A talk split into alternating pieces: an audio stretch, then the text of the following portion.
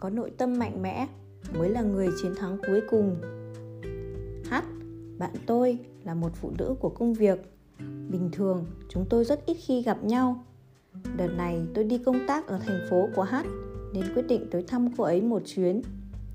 Khi tới tòa nhà văn phòng nơi h làm việc, tôi phát hiện tầng 2 tòa nhà đang treo biển cho thuê. Tôi thoáng sừng sốt, nhưng cũng không mấy bất ngờ, thầm nghĩ. Cuối cùng, cô ấy cũng thắng văn phòng của H nằm ở tầng 3 khi tôi bước vào, cô ấy đang ngồi trước tường kính của phòng làm việc, vừa uống cà phê, vừa thưởng thức dòng xe cộ đi lại như mắc cửi bên ngoài. Tôi nghĩ giờ phút này chắc chắn cô ấy đang rất vui vẻ. Tôi đưa tay chào. Cuối cùng kẻ đó cũng thua rồi. Hát mỉm cười đầy tự tin.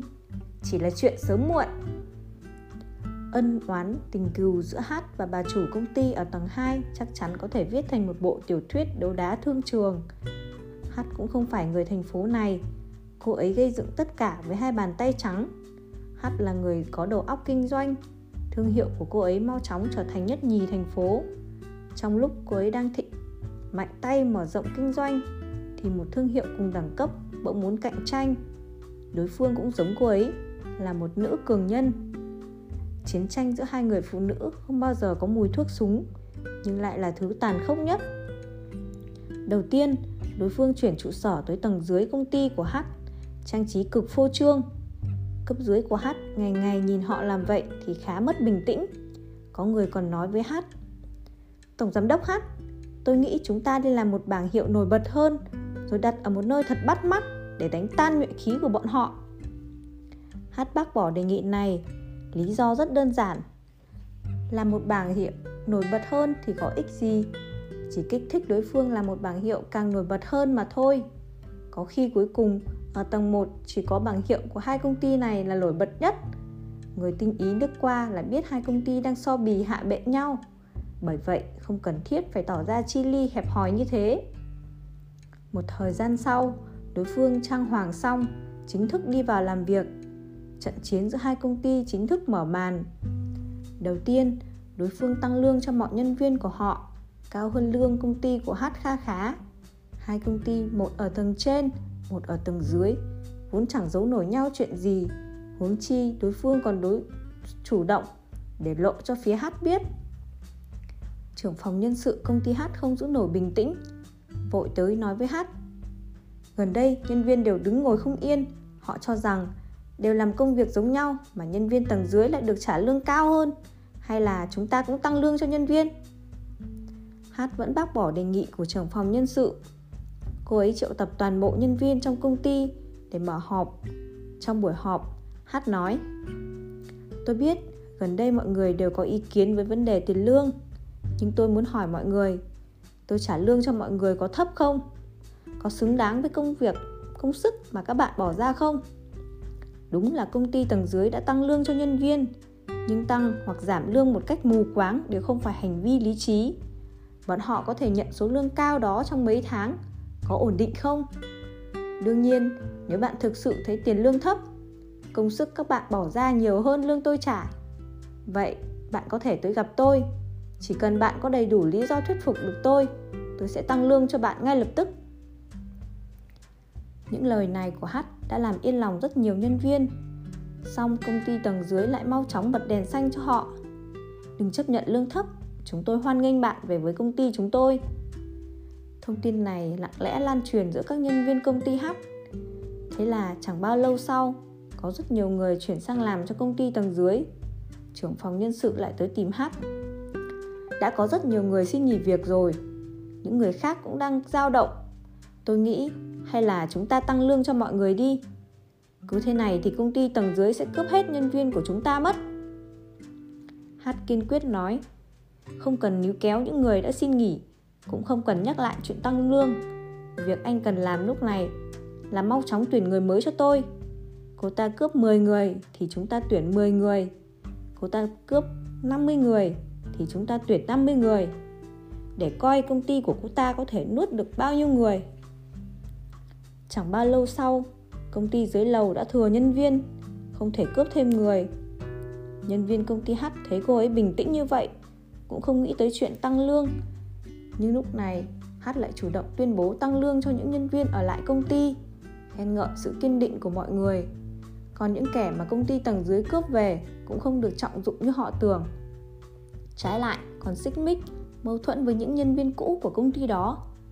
Rất nhiều người thầm hối hận vì đã nhảy việc. Sau hiệp đấu này, công ty H càng đoàn kết hơn. Trong khi công ty tầng dưới lại có bộ máy tổ chức cồng kềnh, hiệu suất làm việc sụt giảm. Hiệp đấu đầu tiên, H thắng đầy vẻ vang. Đương nhiên, công ty tầng dưới không chịu ngồi yên. Họ mau chóng ra đòn thứ hai.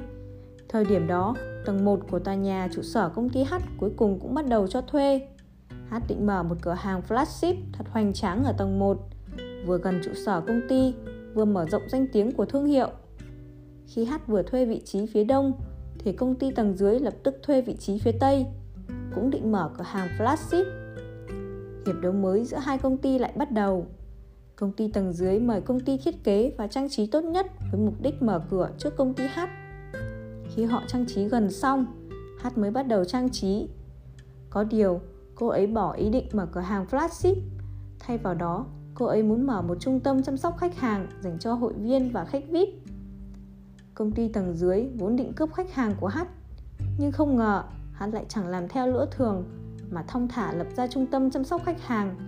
Có rất nhiều khách hàng từ cửa hàng flagship của công ty tầng dưới đã ghé qua trung tâm của H để trải nghiệm dịch vụ, rồi thành hội viên của công ty H. Cửa hàng flagship của công ty tầng dưới lại trở thành nơi thu hút khách tuyệt nhất cho công ty H. Nhưng đã chót đầu tư nhiều tiền vào cửa hàng đó như vậy, không phải muốn đóng là đóng được ngay. Tức muốn chết mà không thể làm gì. Hiệp đấu này, H lại thắng vào một cách vẻ vang. Công ty tầng dưới ngày càng mất bình tĩnh. Họ quyết định đánh H một đòn chí mạng. Chẳng bao lâu sau, hai công ty lại gặp gỡ trên cùng một lối vào. Lúc chọn vị trí đặt cửa hàng, họ cùng chọn vị trí lối ra vào. Vị trí đó nổi bật, số lượng khách hàng đi qua đó rất lớn. Nếu chỉ có một công ty muốn thuê, có lẽ giá chỉ 30 vạn tệ. Nhưng bây giờ, hai công ty đều vừa ý chỗ đó. Đương nhiên, giá sẽ cao hơn chút, dự tính là 40 vạn tệ.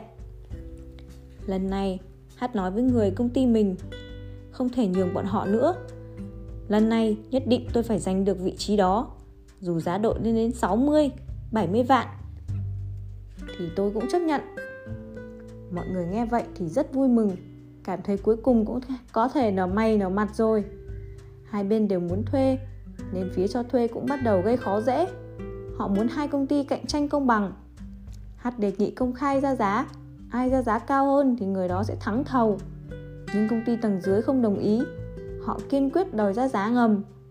H tỏ ra hào phóng mà nói rằng vậy cứ làm theo lời công ty tầng dưới. Ngày đấu thầu, bà chủ của hai công ty gặp nhau trong phòng họp. Bề ngoài vui cười nhưng thực ra sóng ngầm cuồn cuộn. Sau đó, từng người viết giá mà mình đưa ra. H viết 40 vạn tệ. Bà chủ công ty tầng dưới viết 88 vạn tệ. Trong khoảnh khắc mở thầu, ánh mắt của bà chủ nọ có thể giết H cả trăm ngàn lần. H bước ra khỏi tòa nhà một cách tao nhã, ngẩng đầu lên nhìn trời xanh mây trắng, cảm thấy thế giới này thật là rộng lớn.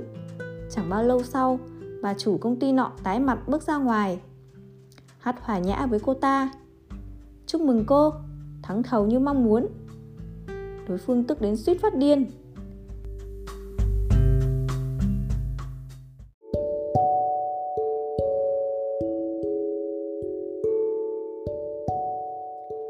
Sau mấy hiệp đấu, đối phương đã tổn thất nặng nề. Hát hành động nhanh như chớp, chiếm lĩnh mấy vị trí cửa hàng đắc địa khác. Bấy giờ, công ty tầng dưới chẳng kịp làm gì. Quan trọng nhất là ta càng mạnh, địch càng yếu. Thực lực của hai công ty ngày một chênh lệch. Mà bấy giờ, vấn đề từ bộ máy tổ chức bắt đầu lộ rõ. Nhân viên công ty hát giỏi giang tháo vát, hiệu suất làm việc cao, đảm nhiệm tốt công vị của mình, công ty vận hành trơn tru, trong khi công ty tầng dưới có quá đông nhân viên, họ xích mích với nhau, khi xảy ra sai sót lại đùn đẩy trách nhiệm. Hiệu quả công việc ngày càng xa sút Bây giờ bà chủ của công ty đó dù muốn cứu vãn tình thế cũng đã lực bất thòng tâm. Trong lúc giận dữ, cô ta liên tiếp đưa ra các quyết sách sai lầm, quả thực là dậu đổ bìm leo. Cuối cùng, Hát là người chiến thắng.